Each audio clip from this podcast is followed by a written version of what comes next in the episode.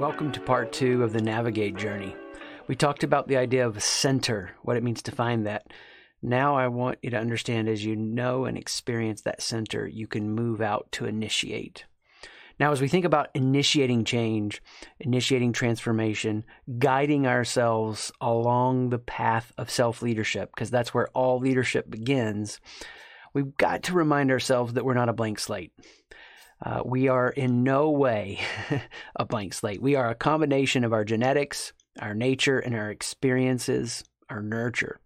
You know, this is why in the parenting program we have, we say your children aren't a blank slate to be written on, but something to be studied. And the same is true of you. When you zero in on an awareness of who you are, this center of what it means to know you, you initiate out and find growth. Now, for most people, they're not aware at all that there is a there there.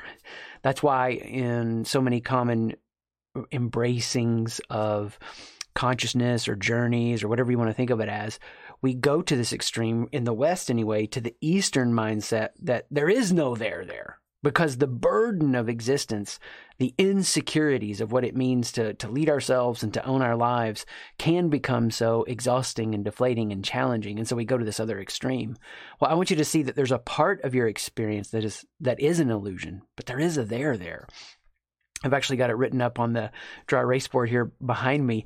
Uh, there's these three concentric circles, and the outer circle most of our experience is lived in the space of what I want to think about myself and what I want others to think about me. We could call this personality. Personality is really a, a, a conflating of all of the experiences that you've been through and your genetics, the way that you try to defend yourself from pain. Because once you get underneath personality, you see there's a layer of shame there where we feel bad about who we are. And as you journey deep enough through the shame, you find that there. You find who you are, you find yourself. That's why it's so easier to figure out who you are by first starting with who you're not. And we want to do a deep exploration of that in this session. Now, I could take somebody and coach them every day for three years on productivity enhancements. That won't change their life as much as coaching them for one session where you position them to get a revelation, a deep insight about who they are, a deep insight about where they are, a deep insight about what they're trying to protect or defend themselves from. So my life has been defined by what I build out of my lightning strike moments, my revelations. I, I build consistency and structure around that moment, that clicking in of insight. And I want to show you how to peel back those layers so that you can always initiate change. You can always be the kind of person who's mm, paying attention, who's leaning in, who's not missing the gold that is happening around you. So, first place that we start is that we want to tend the root. We want to tend the root. I want you to think about yourself like you're an already planted tree you're you already are because of the experiences because you're alive because you've been born because of what you've been through and your genetics the nature nurture combo so because you're already a planted tree the first thing that we want to do is tend the root the root is where all the depth is happening now the way that I think about this, the way that I process this, that's helped me the most is at the root level, there's a movie playing in my head, and I don't even know what it is until I start to peel back these layers. Now, what takes people into a place that they get stuck at the beginning of this journey is they start to tying back to our last lesson, the windshield. They notice their thoughts. And so they start to become aware, ah, I am more than my thoughts. I'm more than my my feelings, my experiences. I'm more than my gender, my race, my creed, my sexuality. You your identity is more than all the parts and pieces, okay? But as people start to notice their thoughts with the windshield exercise that we gave you last time, what follows after that is a real challenge because they fall into one or two ditches. Ditch one that they fall into is they start to over identify. They, they notice the thought and they feel themselves separate from it, but then they start to loop around on it. The other ditch that happens for people all the time is they see the thought that they wish they could change and they want to hype themselves past it. And this is where you find a lot of people in self help get on this exhausting, endless treadmill that's never going to deliver you the change that you want. So, how do you tend the root? How do you get beyond the parts and pieces? Ah, this is beautiful. We start to notice where our thoughts show up in insecure ways. We start to pay attention to where our impulse, our energetic desire to lead, to avoid, to attack, to defend, whatever that is, we notice the insecurity underneath it. And the way that we do this, we move from tending the root, acknowledging there's something at work here that's deeper than my personality, deeper than the ways I feel bad about myself, and we move to where we prune the shoot. You're the tree. So, what does it mean to prune the shoot? To, to rend it, to repair it. There's a tearing, there's a breaking. We're breaking away from the patterns and what we've done that got us here. Now, this is painful because in, one way, I want to celebrate you. All of the blind spots in your leadership, all the blind spots in your reactions and your approaches, they got you here. They got you here, and that's awesome. That's why your ego isn't the enemy. The, the ego is a gift. It's the feeling of insecurity that we start to wake up to the potential for change. We welcome the insecurity. This is where we're going to get the insights.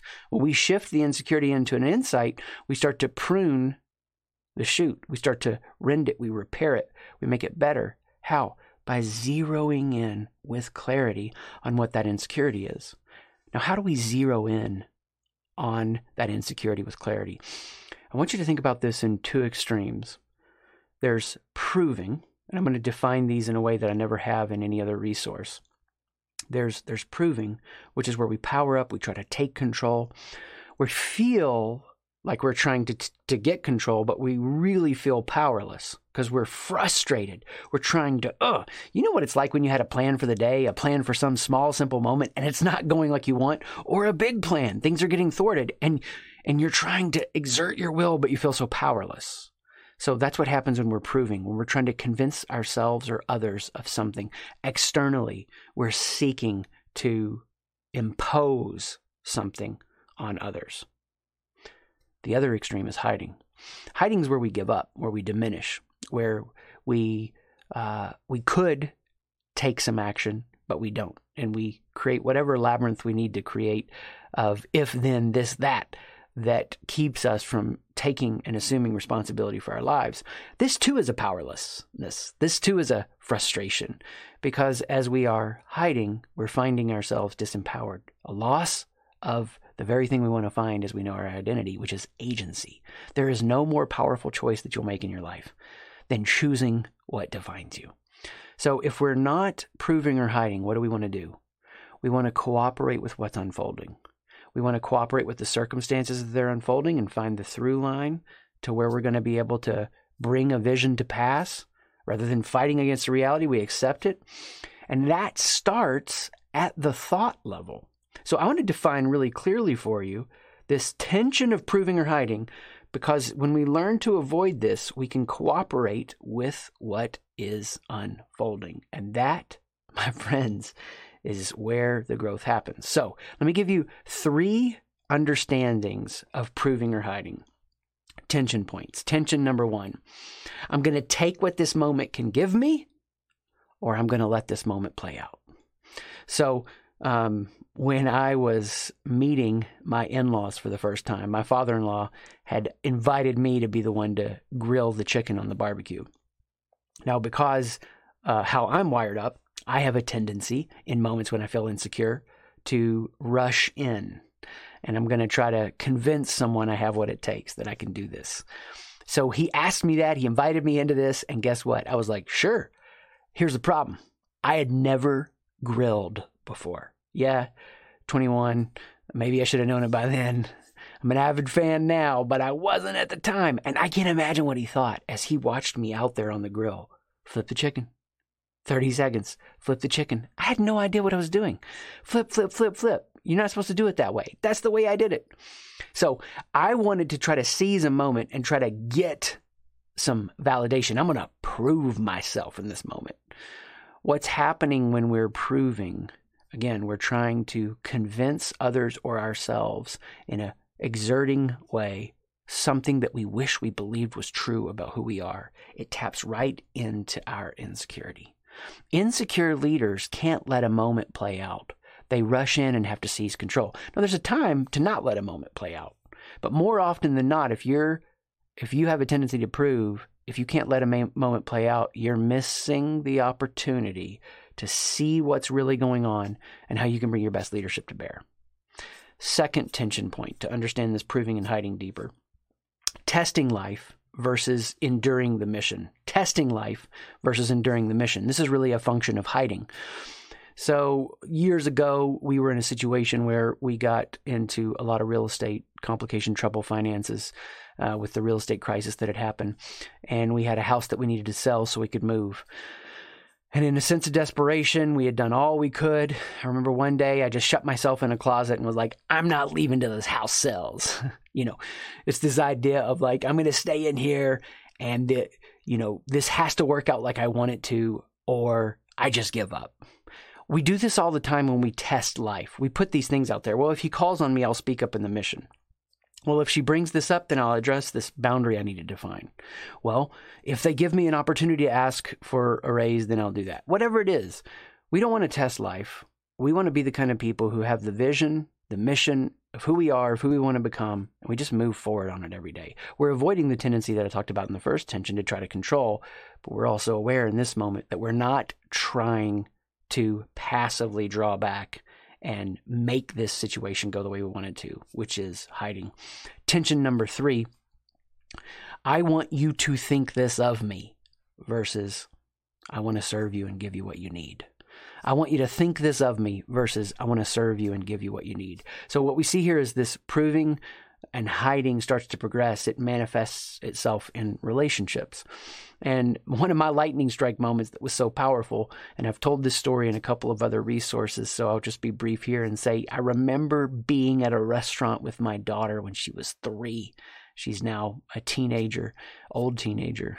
and uh, I remember sitting there with her, and I was going to make the moment about me. Look at me as a dad taking you. I wasn't going to say it out loud, but the narrative that I became aware of in my mind, what I began to notice as I tended the root, I noticed my thought, oh, I'm making this moment about me. And so what I did was I pruned the shoot and shifted from trying to get validation for me for what I can get to give to her. So that, hey, little three year old, you're not responsible for the existential needs of my identity. Make no mistake all people are insecure. All leaders are insecure. We all have insecurities. And people are proving and hiding every day in different ways. Now, we've been saying this for years, but it was great to see a resource come out a couple of years ago by Robert Kegan, the adult development specialist, who said this Everyone is doing a job they're not getting paid for at work. Everyone. And he goes through all this list of all the people that are doing it. And he calls it one thing. He says, they're hiding. Now, what we know is they're not only hiding, but they're also proving. So, the adult development specialist writes a book on culture for the workplace. And he says, everybody's doing a second job, nobody's getting paid for. Proving and hiding are a massive part of our lives. Now, the energy of this doesn't need to be we obsessively try to what? Replace, or we don't need to obsessively try to kill off the proving or hiding. We replace it with the healthier truth and thoughts of who we are. I'm going to walk you through how to do that as we take the rest of this journey. But to get you there, to help you get into that space, I want you to think about taking the next step on this analogy we're using in this navigate journey. Remember, I'm helping you navigate the journey of self leadership. And last session, we talked about the windshield. What do I want you to do in this session? As an exercise, I want you to construct an antenna. This antenna, because you're in this car, has one job, and it's just to notice proving or hiding. So last time I said just notice that you're more than your thoughts. This time I want you to notice a blaming thought, a thought where you seek validation. Whatever would show up for you where you're trying to convince yourself or others of something by overexerting yourself or diminishing yourself. Just find one place where you're seeking to overly control something, or you're tolerating or avoiding something, hiding that's going to hurt you. Listen, this is not self centered. Because when you do this kind of work on yourself and you tend the root, you prune the shoot, what ends up happening is you mend the fruit of who you are. And as you mend the fruit of who you are, what you offer to yourself in leadership and what you offer to others becomes more whole and healthy and nourishing. It's the way of transformation, it's the way of growth. Now, it's hard to see something that you're already used to. When you see something over and over, it's hard to see it. My hope for you in this session is that you see yourself with fresh eyes. You see a depth to yourself that you may not have known was there. You see insecurities. This journey might get harder before it gets easier as you see these insecurities. The beautiful parts of who you are and the insecure parts of who you are. Because where we're headed is an experience of a transformation at the root level of your identity, where everything that flows out of you, you become aware of, and you're able to cooperate, not trying to prove or hide. I know it's difficult to believe in an experience that you've never had. I am telling you, you can experience at the identity level massive shifts and transformation where you know who you are more than the roles you fulfill, the relationships you enjoy, the thoughts you have about yourself at every level. It's a playground, and I'm going to be your guide. But start by working on after the windshield, the antenna. Peace.